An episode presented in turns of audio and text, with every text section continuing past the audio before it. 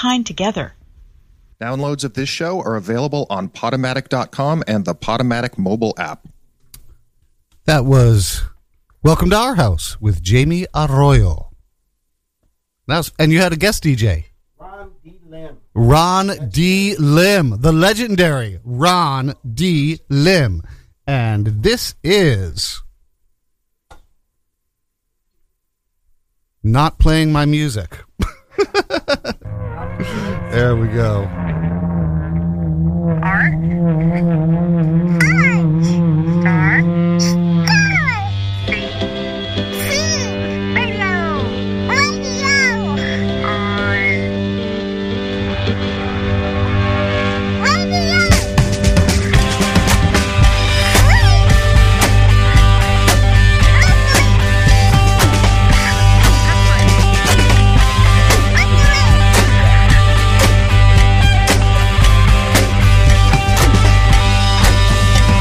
It is. Too much, too much, much, much.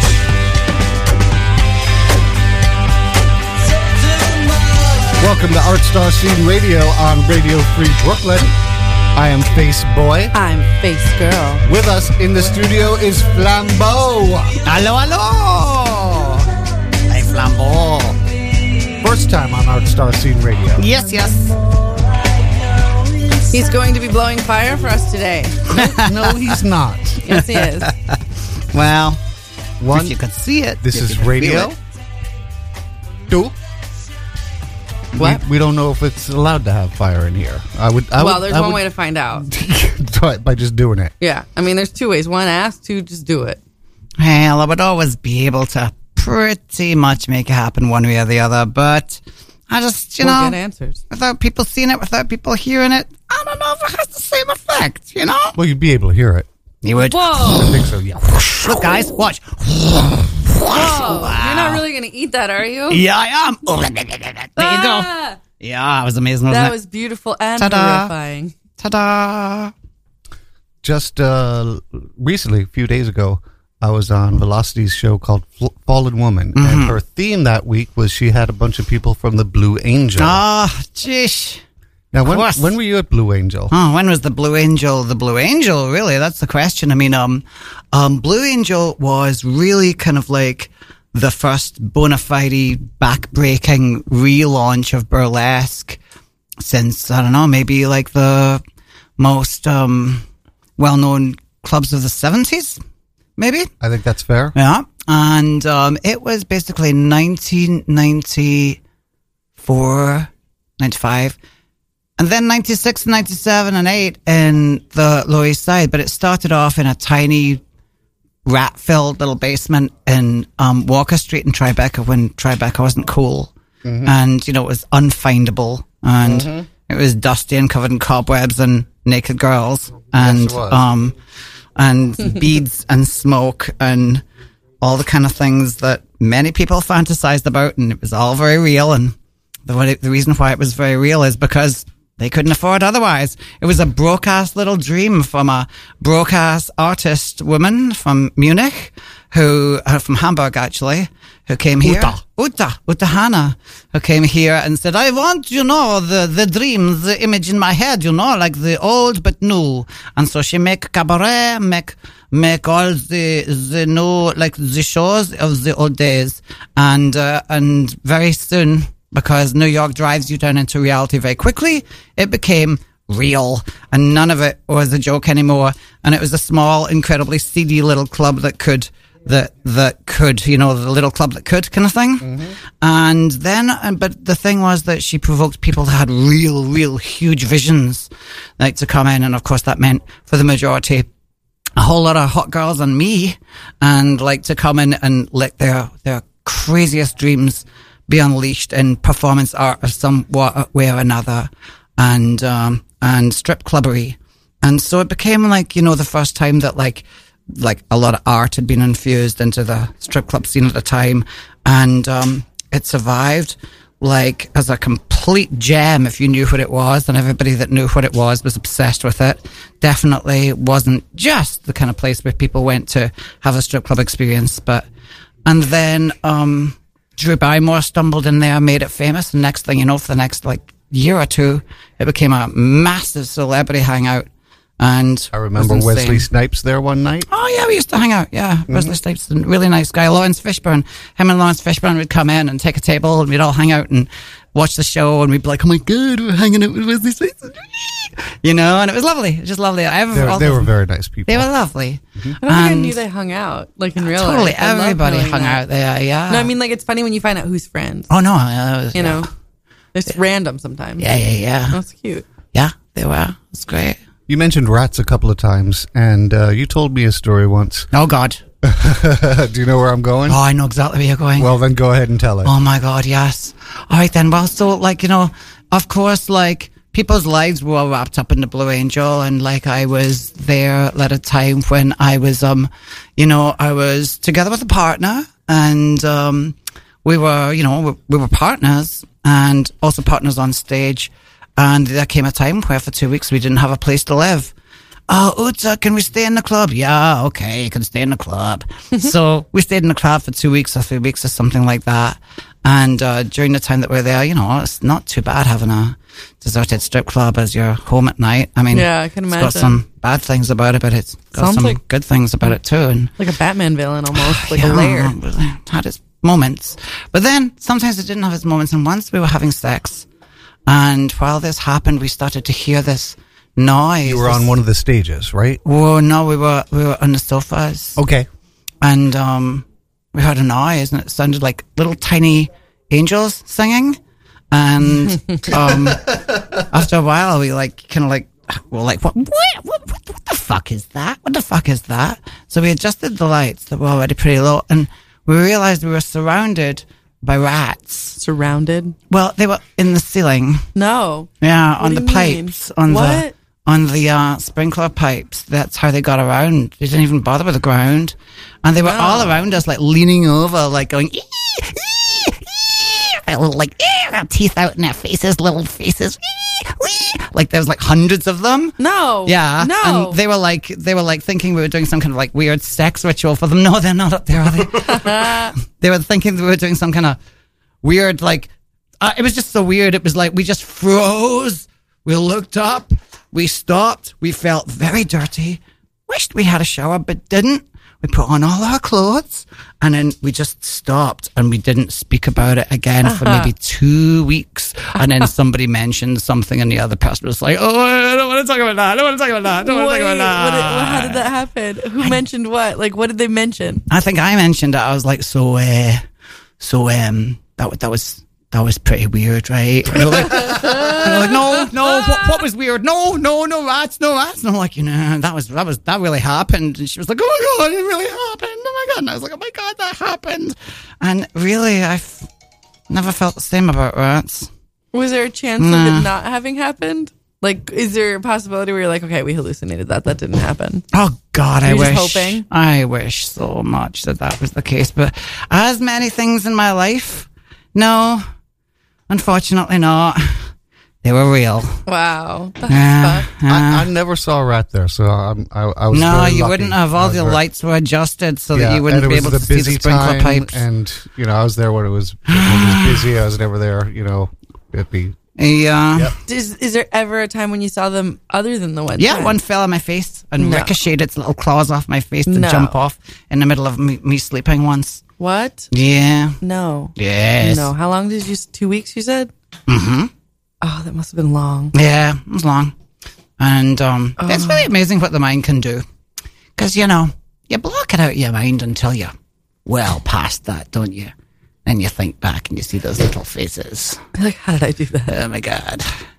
Those little faces. Oh, they're cute, but I wouldn't want them touching. I don't me. think they're cute. they're adorable. I No, they're not. think, ah, wait till they watch you having sex, then you won't, yeah, you hundreds won't be thinking this. no, I can't What is it about imagine. like we're Yeah. you know we're not just animals are fascinated watching us fuck. We're fascinating watching each other fuck. We like to watch some people like to watch programs of animals fucking. What is it about that? I don't know. Do they, though? Or are they just like fascinated with the fact that they don't like watching other, other animals fuck? I don't know. I mean, What- why do they think watch, about two though? dogs going at it, right? that massive, just shamelessly going at it. Boom, boom, boom, boom. Middle of the street. Don't care who's watching. Bunch of kids. I don't care. I'm going at it. What does that make you feel? I know that no one's going to say horny, because first of all, right? So if not that, then what? Is it pleasure I or laugh. is it shock? No, I laugh. You laugh? Entertainment. What, yeah, Entertainment? entertainment. Yeah. Oh, Yeah. Dogs entertainment. Huh? Cats shock. Really? Uh, well, actually, I've never seen cats. Fucking, no, it's but the, the noises They're are too scary. discreet. No, they're yeah. Well, they kind of like stalk around and back. Wait, are you kidding about them being discreet? You're kidding, right? cats? Yeah. I've never seen cats do it. No, they sound so horrible. Apparently, the tongue. You know how the tongue is like like a sandpaper. Yeah. I hear that their like genitals are like that, and they're like hooked. Ah, that's an if any of that's urban myth. true, that's gotta be an urban myth. Is Who that knows? real? I don't know. I've never. I've never. I've Whatever never floats had your it. boat, I suppose. So, of course, uh, No, apparently it doesn't. That's why they're screaming like that because it hurts. Strippers learn to hustle. Uh, it's part of what they do. They're hustlers. and uh, Oh, not that one. That's the And- international one. symbol for hustling stripper Yeah, song. yeah. And, uh, it's very sexy. do, do, do, do, do, tassels. Do, do, do, do, do, do, do, do, Oh, you're doing it. Do it. Do Yeah. it. Yeah. Exactly. I gotcha. I gotcha. and one one of the women told me the story about a hustle. It was it was after hours. It, it was after they had left Blue Angel, and she and a couple of friends had gone to uh, another club, and they were hanging out there. And this guy comes up to her, and she's you know he he could tell by She's- her makeup and everything that that she was you know. A, a dancer, a stripper, maybe a prostitute. He was hoping that she Let's was a prostitute Yeah. He's like, uh huh. I But she wasn't. and she you know he's really pressing and really pressing so How she- much for the whole hour? what was he pressing? so Sex stuff? yeah Or yeah he, sex for he- money. sex for money Okay. And- How much was he offering? well so this is so she finally says look all right i'll tell you what he had mentioned she he was staying in a nearby hotel he says she says give me your hotel key you can let the conci- concierge will let you in just tell him you lost it uh, give me $200 give me a 100 now and a 100 when i get there i'll be there at 2 a.m so he leaves he's thinking this is a easy 100 bucks. A little bit later another guy comes in. He's he's doing the same fucking thing trying to buy sex off of her. And you know she's like thinking i already hustled a hundred bucks. He presses and presses. And she goes all right look. Here's my hotel room key. Yes. here's the address give me a yes. Go hundred in with dollars now blindfold. Someone got murdered because of this hustle. You know Blindfold it. yourself. You know someone got Rope murdered, around right? and find me. No. Two serial killers met in that hotel. I'll be Oh, there. that's fine. i'll be there i'll be i'll go i'll be naked in my bed by 2 a.m Oh wow! How much did she get off that guy? It'll be drunk. It'll be same thing. dark. so she gets $200 total i love that hustle The next day, they're all like, "Oh my god, we've discovered a part of ourselves we never knew existed. Thank you so much." And she still got two hundred. Could be. I like to think of that. That would be in my movie. i love that hustle That's amazing. Oh my god, that's fucking. No, the Blue. Angel was amazing. I want to know who that is. You have to tell me later, okay Yeah, or write it down so I know.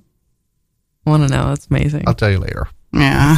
Fine. Um, I'm gonna move on. I'm I'm gonna be bouncing around to a bunch of different areas of, No, no, of your no. life. Ain't no, ain't no boring about Ain't it. Ain't no boring about it. Oh no, no. You were on America's Got Talent, I was. and you made it to the top forty. Yep.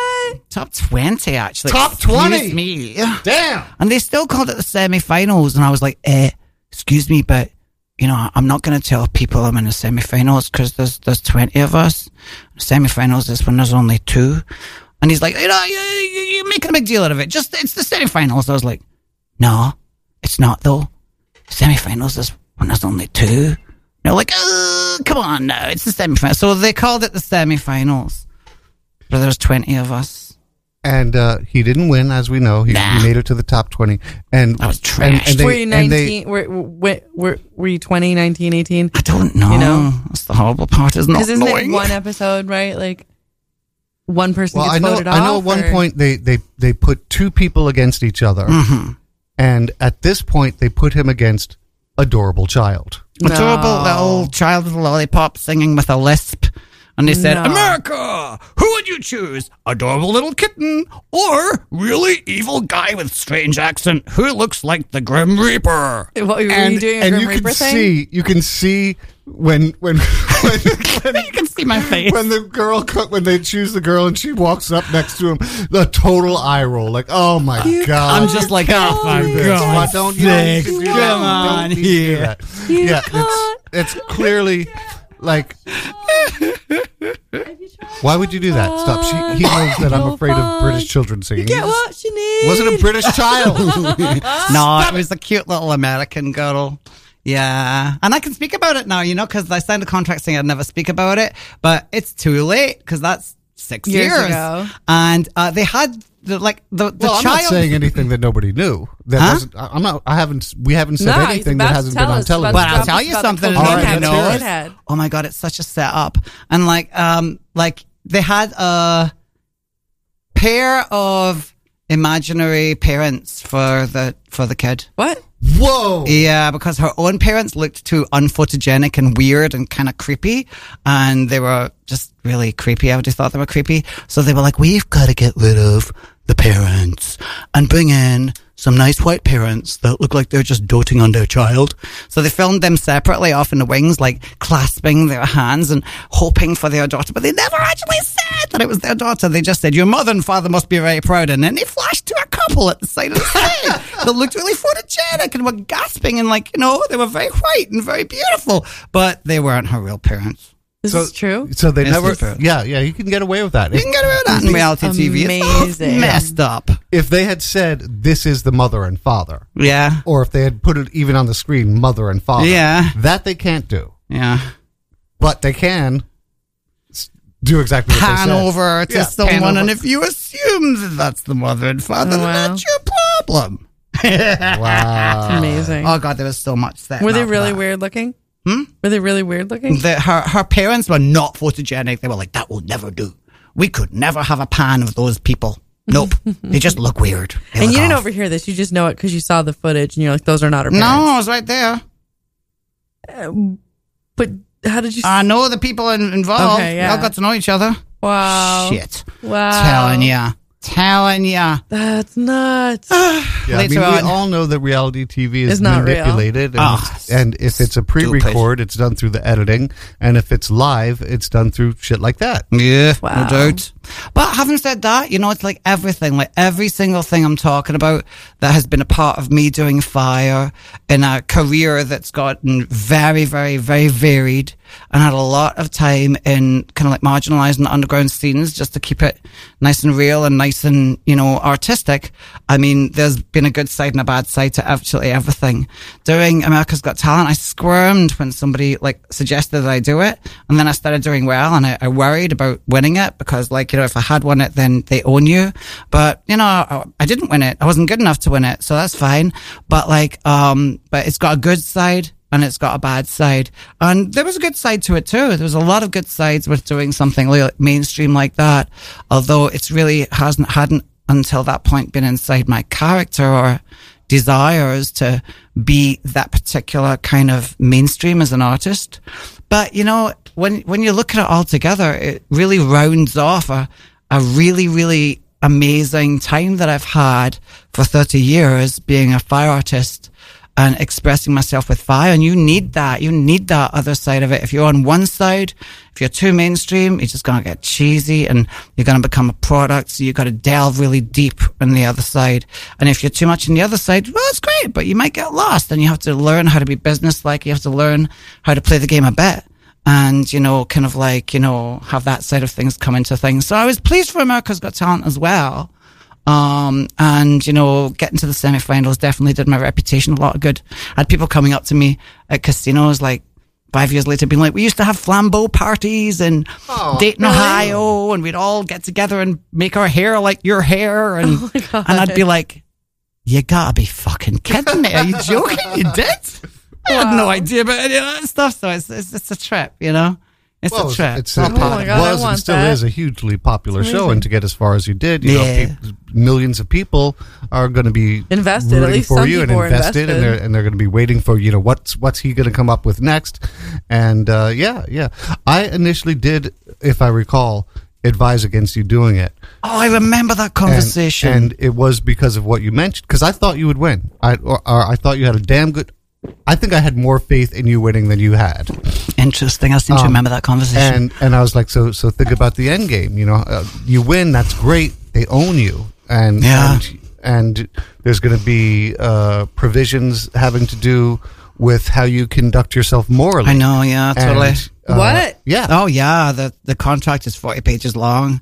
If you win, they own you. Mm-hmm. Oh, that's weird. I was a PA for it, but I don't know any of mm-hmm. that. Oh, really? Yeah, we probably met. No, you were probably the one going like that way, that way, go now, that way, and then speaking over the microphone to someone I couldn't see. Yeah, no, I was at the tables. You would have come to the table and handed me your packet, and then I would have signed you into the process. Sounds good, baby. I'll hand you my packet right now if you want. Please do. We've had, we've had plenty of packages on the show. We've got curtains specifically for our show. yeah.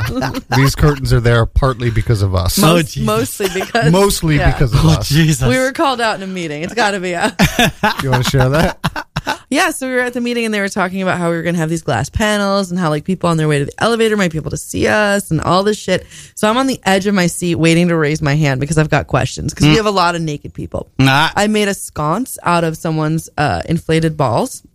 you did? Yeah. Yes. And uh, What we- are you guys gonna do to me? whatever you bring to the table. to the table? yeah. Oh, that table. Yeah, literally. Oh, Um, so yeah, so I'm on the edge of my seat, and then before I can even raise my hand to ask, they're like, "Don't worry, Catherine, we'll have privacy curtains for your show," because he wasn't there, and I was there on behalf of us. No, he said. He said there will be privacy curtains. I'm talking to you, Catherine. Yeah, that was it. yes, Catherine, I'm talking to you. this is amazing. So what's all this? Uh, Lysol. We sprayed my guest earlier. Like, You sprayed the gas? Yeah, Why? why Is not? this, is, this, is this a ball right. inflator? No. You could try, but I don't recommend it. Okay. Yeah, it's Lysol. It's a disinfectant and Oh, it a smells room, nice. room freshener. Okay. So you kind of got the the the best outcome. in many with ways, AGT yeah. because In many they, ways, they yeah. didn't you you didn't win, so they didn't own you. You got a ton of exposure. Mm-hmm. Um, I know that you did l- initially lose money because you had invested a significant amount of your savings. Yeah, But at I- the time, but I I'm did, sure yeah. more than me and Abby recouped. both did. Yeah, What's that? me and Abby both did. Yeah. Yeah, I was like, oh god, great. yeah. Because Uh, you flew out a bunch of your own performers at your expense. Oh, yeah, Because at that point, kinds of stuff. you- there's there's a point where they start paying expenses, Mm-hmm. and it would have been I think at the very next level. Yeah. Um, but Wait, at 20, you were still paying your own expenses? Excuse me. Like in the top 20 in No. N- uh, Did no, they pay that your would have put. expenses at some point? That's a good point. Uh, yeah, they did pay my expenses, but you know, it's one of those negotiating tables where they say yes to things and no to things. Yeah. And then you look at it and you're like, but we got But I'm gonna do it, yeah. know, or else, you know, what are we here for? So we need that. So we're going to pay for it too. And so, you, and then you add it up at the end of the day. You're like, holy shit. Wow. Yeah, it's like that kind of thing. Yeah. I can't even imagine for Yeah. like whatever scale you're doing. Yeah. I, yeah, that, wow. Buying like pyrotechnic devices and movie stuff and the inspectors to come and look at them. And, You have to pay them too? uh, yes, ag- again, They some yes and some no. do that? Uh, no, um, some of them they did and some of them they wouldn't. I hate You know, or like they That's would do it halfway, but then you'd be like, uh, but we don't have enough time to wait for them to go book the fire inspector, blah, blah, blah, blah. I better just get it done. And, you know, next thing you know, it adds up. I mean, you know, it's, uh, it's the way it goes, but certainly, you know, so many uh, artists are kind of like, kind of broke at the time and not exactly like commanding large budgets. So, you know, small time, it kind of messed me up a lot because I wasn't, I wasn't earning that much at the time. But it was a big blow. it was a big blow initially, yeah. But But, I think it paid off eventually because I got lots more shows out of it and through time and so forth. Yeah, Exactly. Exactly. Mhm. Yep. Uh, No. I'm, I'm sure of it. Were you booked at the casinos or you were just at the casinos when you met the people? No, I was booked. at Okay, the yeah, casinos, that's a good the- gig, right? But it was mainly because of America's Yeah. Got Talent that I got then to do all the casinos and stuff like that. Yes. Nice. because it's so professionally filmed. You know, you can put together a reel, and I'm guessing that you did Mm-hmm. using clips from Wow. from your appearances. Yeah, a good million people saw it. Mm-hmm. Saw the promo. But do you So- have a reel with it? Mm-hmm. Yeah, exactly. Yeah, that's got to be a beautiful footage Yeah. Yeah. of like amazing over the top performances that you wouldn't have otherwise done because you wouldn't have pushed yourself necessarily. I've done some far. pretty big stuff, but big stuff Yeah. in that place with all the celebrities leaping up and down, Sharon Osbourne going crazy, the the whole stadium standing up and giving you giving you a massive Oh five stories of applause, you know, all that kind of stuff. Jerry Springer, who was awesome, actually. I really, I really, really was so surprised to know that I totally fell in love with Jerry Springer. He's awesome. He is awesome. He is awesome. He is awesome. If you if you hear interviews about him or, or like read a bit about his past, he hates his own show, and he will say it. He's, he's like, "This I is know. garbage." He's like, "This is trash television. It's garbage. He's no one should watch it." guy than I But I'm going to thought. keep doing what I'm doing because I'm making a shitload of money off it. Yeah, and he's also aware of the fact that bringing the worst things to the fore and having that become a a fascination in society plus uh um like a flashpoint of society is honestly a perfect way to critique American culture and you know Profit critique off it. what's happening while just yeah Will and he's a sweetheart he's a complete sweetheart so Sharon Osbourne actually she's a real sweetheart I liked her. Then there was a fur thing that I didn't like. She Ah. like got rid of her fur, and then I think she wore fur. I could be wrong. Maybe I still like her. I definitely hmm. don't like Ozzy biting heads off animals. Well, I think it's something to do with the type of person she is, isn't it? I mean, it all depends which part of England you're from, but we Scots have got a special kind of, you know, connection to to people that speak like this because they're much more working class, aren't they? you know so she does have that. Yeah. yeah Oh, Ozzy. Let's go Pussy. way back. Oh, no, where you not first, Where you first learned fire. This was at Down, Cirque Archaos. what Cirque Archaos. Suck Air Oh, I love those guys. Absolutely. God, I hated them at the time, though. Gotta say, because they wouldn't they wouldn't teach me fire. You know, I mean, they were like my gods. They were like, How old were you? oh, I was eighteen. Yes. Yes, we're, Yeah. go- we're going back. Oh, going back, yeah. Went, lived on the streets of London, became a total little street urchin. My God. totally something out of Oliver. Then I met, yeah, I had an Uncle Fagin, the most awesome dude in the world. Please, Um, sir, I'd like some more. Yeah, and he gave me more. What? He gave me more. My uncle Desmond was uh, like total, total Uncle Fagin. He was like, Lad, we're going to send you up tonight. Gonna, to go through that window. I left it open six months ago for you. You're to go through there. I'll hand you the crowbar. Bring the tools in. When the cops come, we'll distract them. You go in there, you steal that building for us, okay, lad? Then it belongs to you. But I tell you what to do with it. I was like, sounds like a plan. So off I went. I was a great climber. Stole a bird? No, I would steal buildings. I was a big squatter in London under the tutelage of the famous Uncle Desmond. Wait, you would professionally squat like to acquire buildings? Yes, Oh my god. yes, we had a good thing going. I stole about What? 17 buildings in my time. What the fuck? Absolutely. What? This Absolutely. amazing. I knew I wanted to go back to this part of the great. world. It was This great. is like Fight Club. Oh, yeah. I used to get around on the fuck? rooftops almost exclusively. How did you steal a building? How long did you have to whatever to make it yours? Three days. Three days no, of staying in there. No. With the cops outside. That's the rule there? Isn't Um, it way different here? Oh no, it's a lot more here. than that. But the initial part of it is usually takes about three days with you on the inside, and from the inside you build a steel door, and you have the key to it. And then next thing, and then you have already mail being sent to that address, and you have some way of getting it through that door, and then you're legal. Well, not legal, but you can't be arrested for being in there. What? What the fuck? Yeah. What? Well, in the old days, it used to be like that. And I was like totally down with it. Damn. So we colonized Brixton and eventually, like, I heard that there was this awesome circus of like crazy renegades. And I remember in the 1980s, we were pretty renegade, you know? we used to travel in fucking Mad Max, like, you know, uh, what you call them? Convoys. Like, and like, do it, like, smash our way into like old warehouses, weld ourselves in and create enormous circuses and stuff like that, you know, because there was a big counterculture then.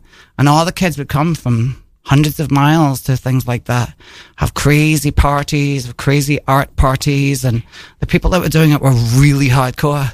So Archaos were hardcore.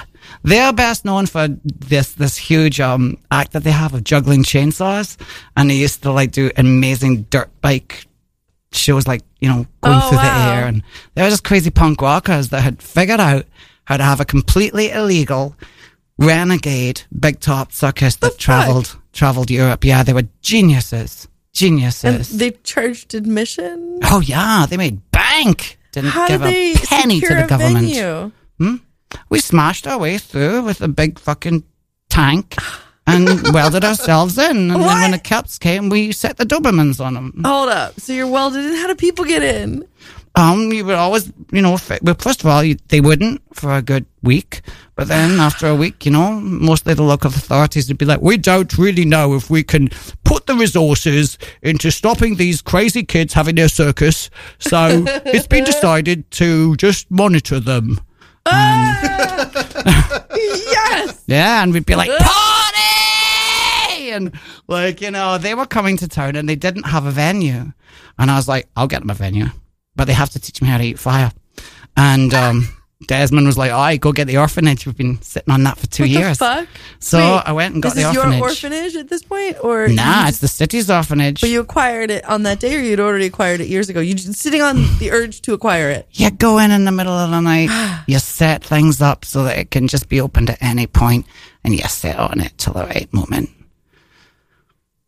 I want like diagrams. You have to draw things for me later. I have to understand. It's all great. this. It's great, and it's like it pushes it right up to the realms of legality, and just doesn't just doesn't cross the line. So this is two years later. You're 20, and you finally get to learn fire. Is, is this right? I break the squat. We move into the massive orphanage with a twisted past that will remain closed for the next 10 years unless we do something awesome with it, like have a circus, send out the word. They drive to London in a massive convoy of 18 wheelers and roll through the gates. And they set up, and we set up a huge circus commune for, for them and became this big, huge circus in the middle of Brixton. And every night when they were training, they would do crazy fire and get drunk and do drugs. And they'd like come and like dump this huge oak table on top of a big fire and stoke the fire. And everybody had to dance on the table. Yeah. For like fucking a minute. And then next, knowing that one person had to fall in, right? Why? Yeah, just because it's fun. they were crazy. I loved it. And, you know, my friend Flat, Flat Hat would fiddle. He was a fiddler. And he always had to fiddle. That was a ritual we had was to go out, get a table, another table and burn it and have people dance on it. And I was like, this is awesome. This is what I want to do. I want to do fire. So I says, okay, I got you your big new house and I got all that kind of stuff. Now teach me fire. And then they were like, I don't know about that. Oh And my I was god. like, what? And then they just kept on postponing it and postponing it, postponing it. And then so they would get drunk and pass out by the fire and I would just steal their things and like go off and kind of teach myself according to what I'd just been watching them do. No. And then the next day they'd be like, what the hell's on your mouth? You got a burn on your mouth. Was it you that stole my fire torches last night? And I'd be like, no, no, I don't know. I don't You know what you're talking about. back. Huh? You wouldn't give them back. I would. I'd put them right back in place, but they'd be like, I don't know, man. this ah. kid's like stealing our stuff at night and trying to. And I'd be watching them like a hawk during the parties, figuring out how they did all their fire stuff because they were like, if they're not going to show me, I'm going to do it anyway. and then eventually a couple of them were like, oh, shit. You're going to blow yourself up. Come on, I'll show you. and then ah. bit by bit, they showed me. And then I was like, hallelujah, that, yeah. And um, then, of course, you know, even although they should have showed me from the beginning, we all, I mean, I love those guys so much. And they're like, they were, and I think they still are, like an enormously creative endeavor that's totally floating. Like, it's free as a bird and, you know, doing its thing. And it attracts a lot of like people that just run away and join a circus. And they, they do amazing things. And that's how I learned fire. And then I got on a plane to America. I was like, thanks, bye. Bye. Yep. Yeah. We're going to get to that next part in a minute. You're listening to Art Star Scene Radio on Radio Free Brooklyn. If you want to support freeform radio, you, you got you got a good you got a good you got a good you got a good thing going on when you when you explain how to give some money here. Do I? Yeah, you did it last time. What do I Reach do? into your the art. pockets. All right. Well, if you want to support this show, I said go to the you wanna website, s- figure it out. yeah, That stuff? uh-huh, God. yeah. Yeah. Go to the website, figure it out. You know? Uh, Google things. Put the word put some words in the search. Go to radiofreebrooklyn.com. There's a place where you can you can become a, you can pledge. You can give us some money. Yeah. Because Figure it without it, it will vanish, and we can't have that now, can we? That's right. And if you want to sponsor this show, you go to rfb.nyc slash Ass. that's rfb.nyc slash Ass. My God. isn't that great? Because it's Art Star Scene OSS. Jesus. Ass. Yeah. That's Can why I- it's can all I, can I capital. say it once? Yeah. Say it again. Say it again. rfb.nyc slash ass. that's rfb.nyc slash ass. he gave you the low voice. Today we read the th- all three of them at the same time. Lady Gaga, Beyonce, Britney Spears, Madonna, some of the biggest names in the mi- music industry and the reigning queens of pop, come out to Diva Night on. They're not going to be there. What, what is this? What am I? What am I reading this for? All right, I'll, I'll figure it out in a minute.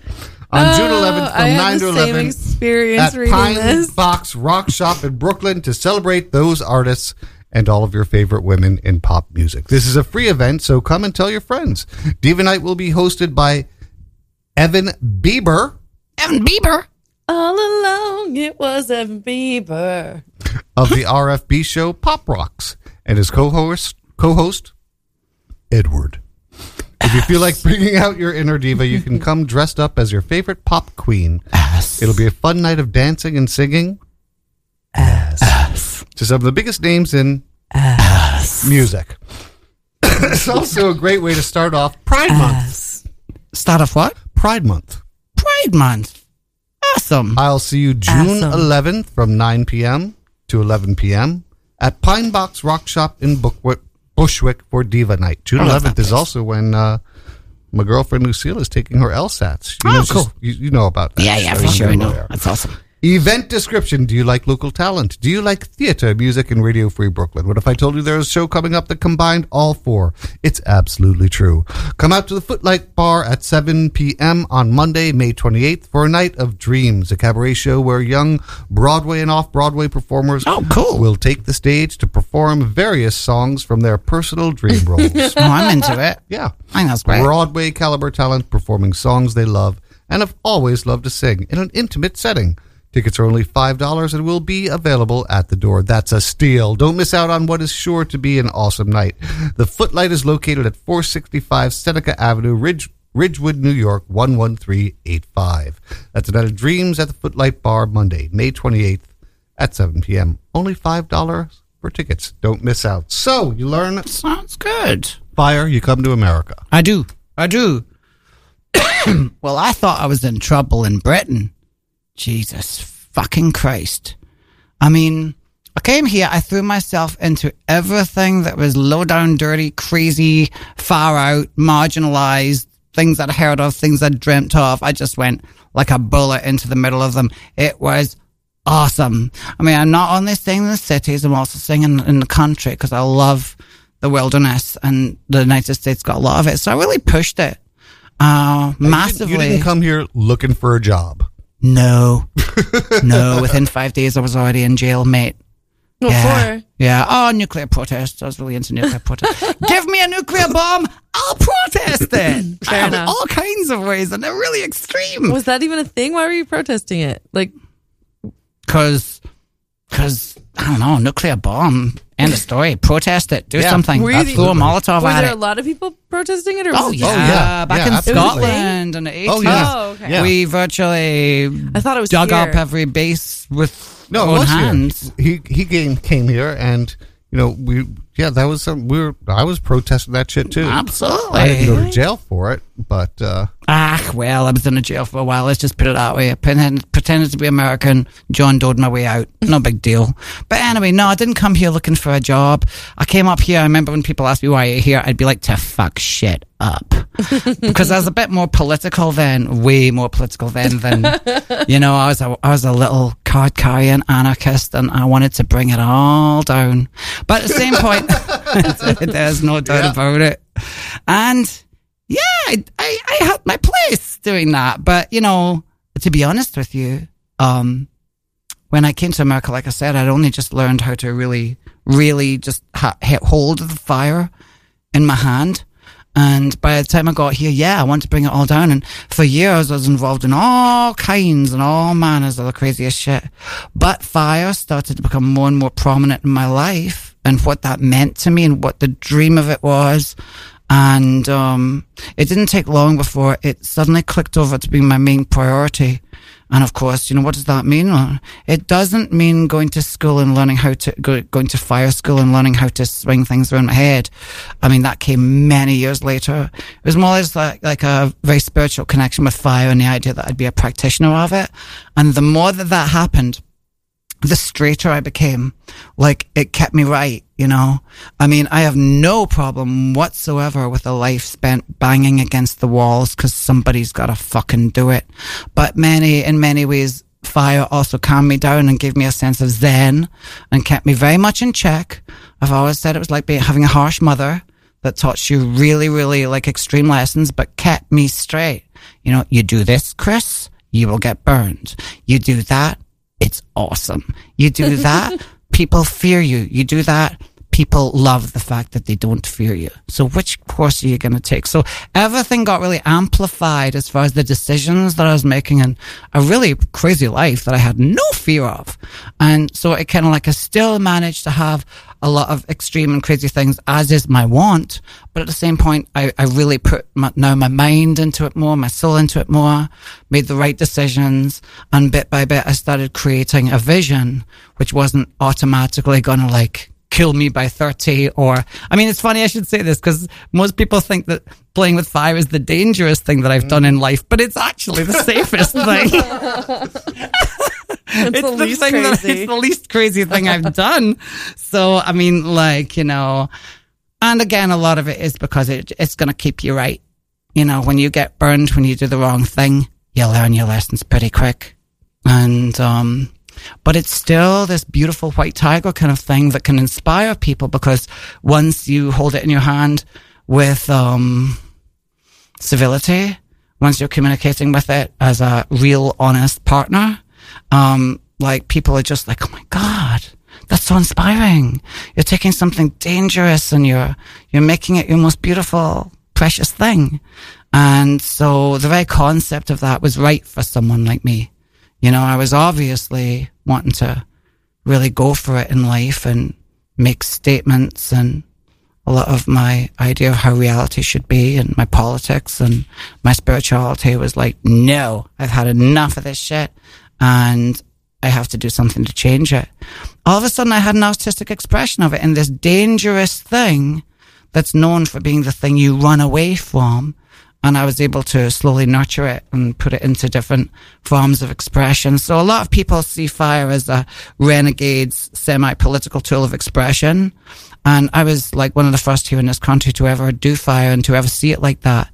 So, and that's like something that I like to think had its effect, even to the extent of going on to America's Got Talent and stuff like that. It's still the very act of playing with fire itself and surviving.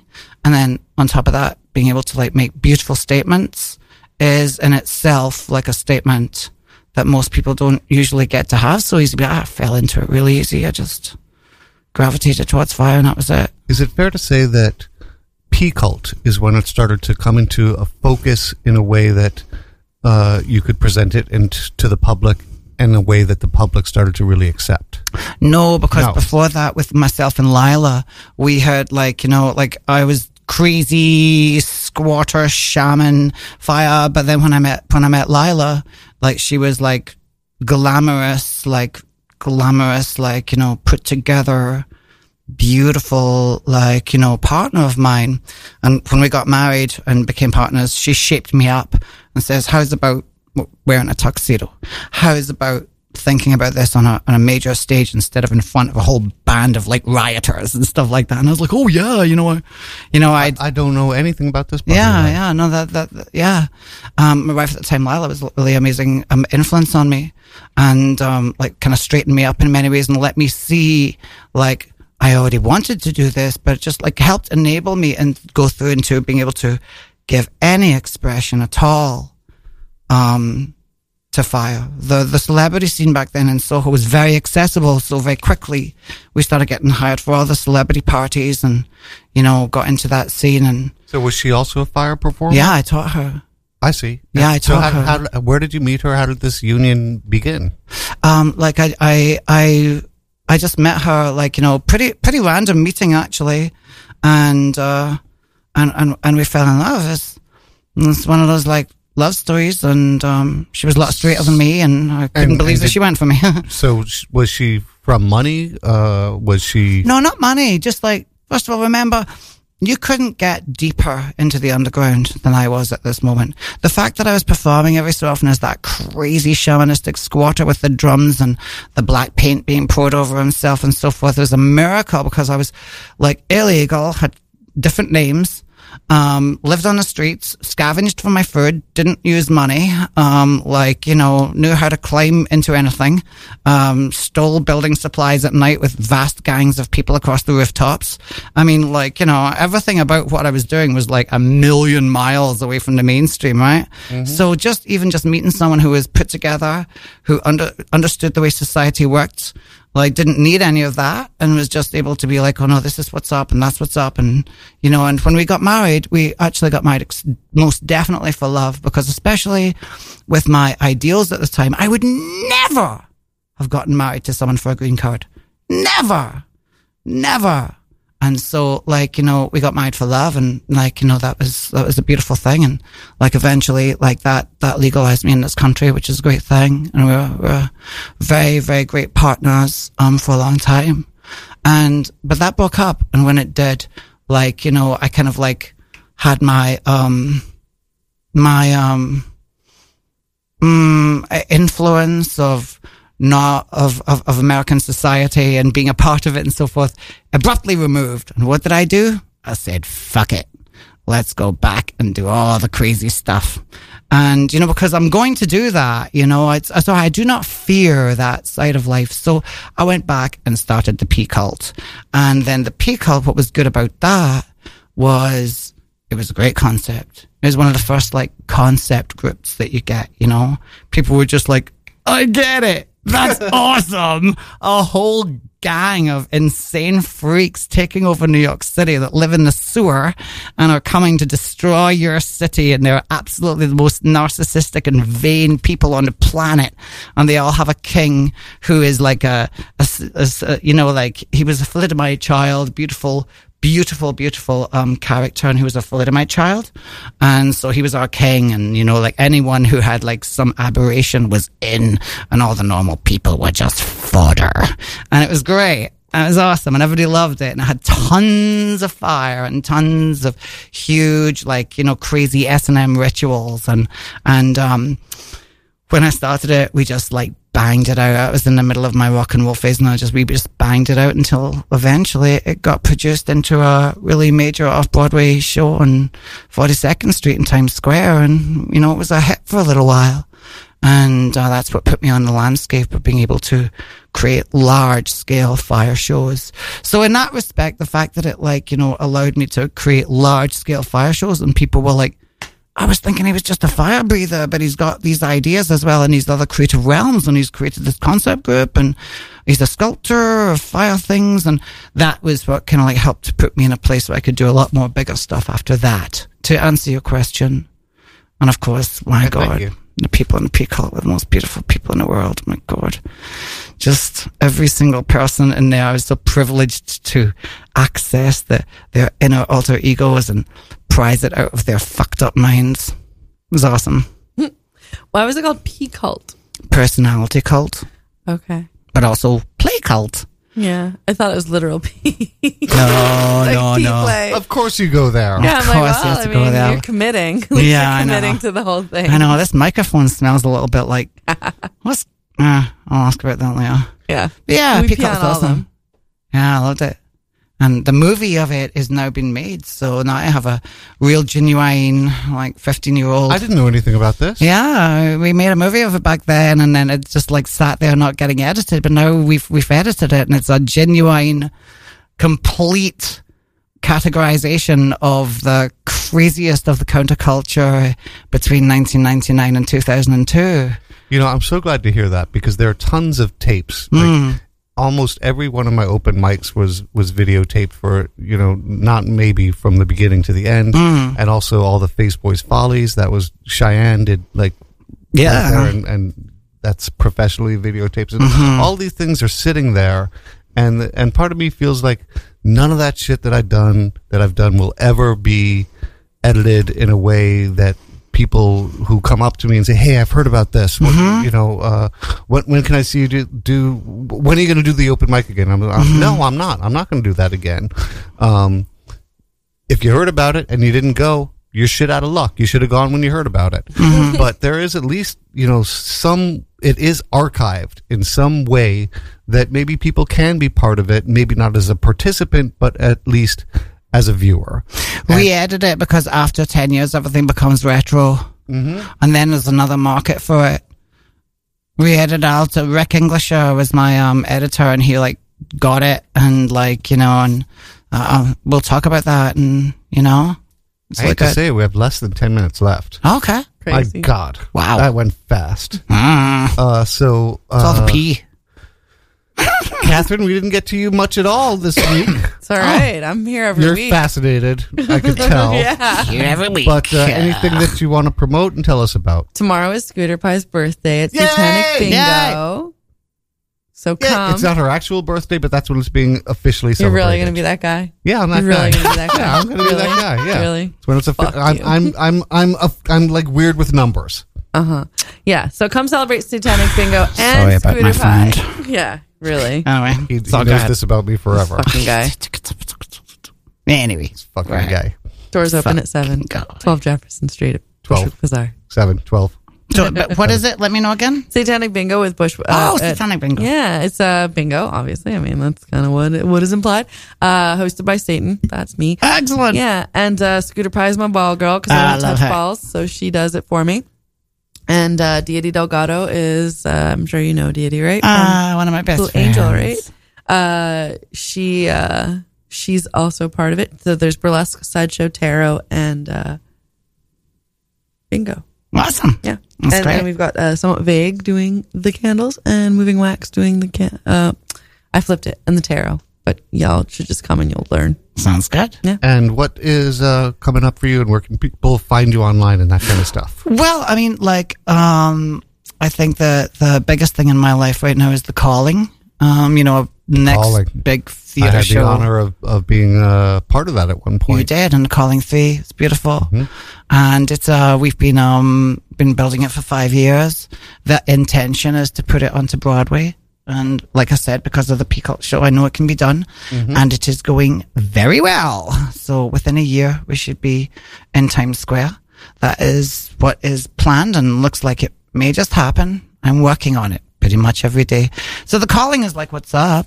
I suppose uh, on Facebook we are the calling um, you are being called. And we also have the website, youarebeingcalled.com.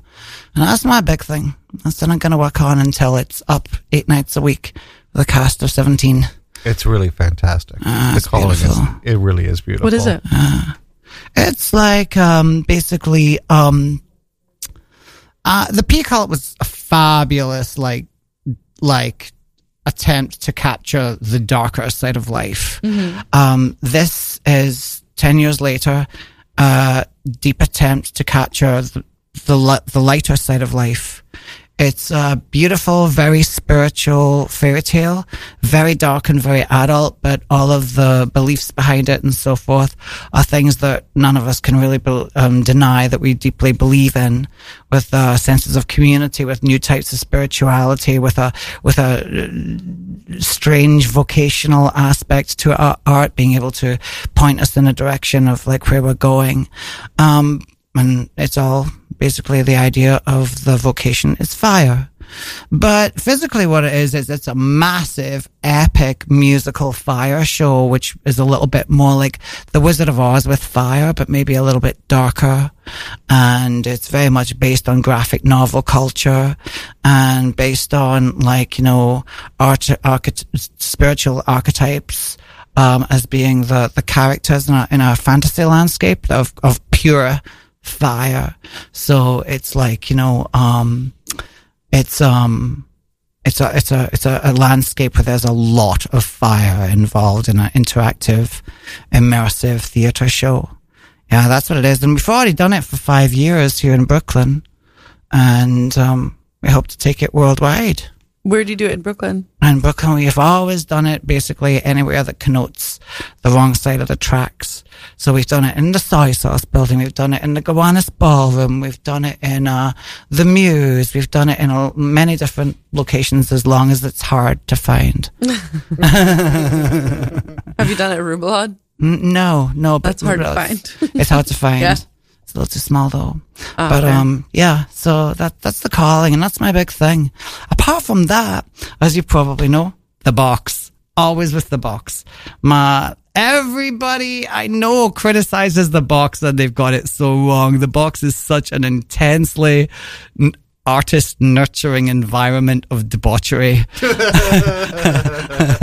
So while I'm doing the calling and that's me being the good guy at night, I go and I be the bad guy by doing really, really crazy, ill, sick fire shows, the likes of which you've never seen at the Box nightclub in, on Chrystie Street. I love that place. That place loves me.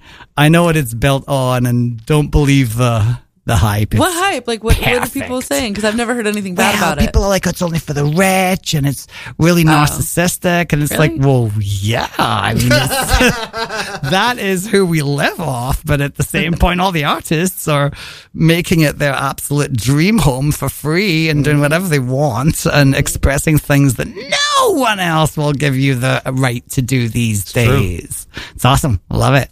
So I'm there tonight with Anya Sapozhnikova and really probably one of the sickest shows you're ever going to see. You will uh, get like people jumping out their seats and pounding their heads against the wall after the, clo- the curtain closes. So if you don't believe me, come to the box tonight. Blow you away. what does she do? Oh God. You're not going to. Oh, uh, it's like it definitely would. It definitely would give it away. I can't be a spoiler on it. All right. But fine. tell me when, when this is over. Sick and insane and awesome. Yeah. I've been dying to tell you both this. Mm. I wrote a joke this week, Oh, like an actual joke. a Here's how it goes. I hope. Ass. Hold on, let me tell the joke. Catherine. really, timing is everything, and I'm not going to tell the joke. No, Oh no! Tell the joke. Tell the joke. Face it. Okay, I hope. That's the joke. Ass. Nah. God, you were right the whole time, I'm always Catherine. right. I'm always right. God, you was right. See, I told that joke to my sister. I was at I was at dinner with my sister and my mother and uh, my sister's husband Stephen. Nancy was cracking up because she gets it. You know, I have no hope. Mom was cracking up. Stephen didn't quite get it. Nancy tried to explain Aw. it, but you fucked it up. No, I didn't. Yeah, you did. You No, I didn't. totally No, ruined, she you didn't. totally ruined the joke. She didn't know. Let's because you face would have both been laughing. Nope. Well, if you're courtesy not laughing, laughing. Courtesy laughing. Oh, Bullshit. It would have been courtesy laughing. Ass. Now I see why you're so mad about the timing.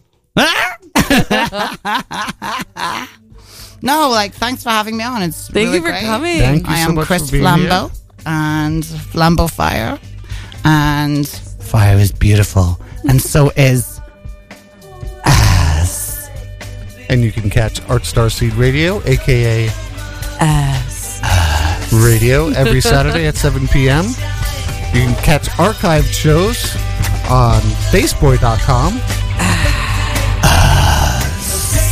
on iTunes, on Podomatic, a bunch of other places.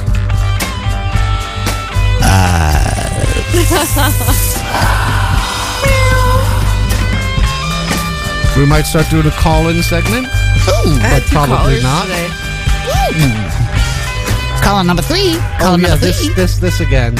Um, We're talking about the recall. there are these yeah, there are these two household products. Everyone has them in their house. If they're used at the same time, you can die. It will kill you.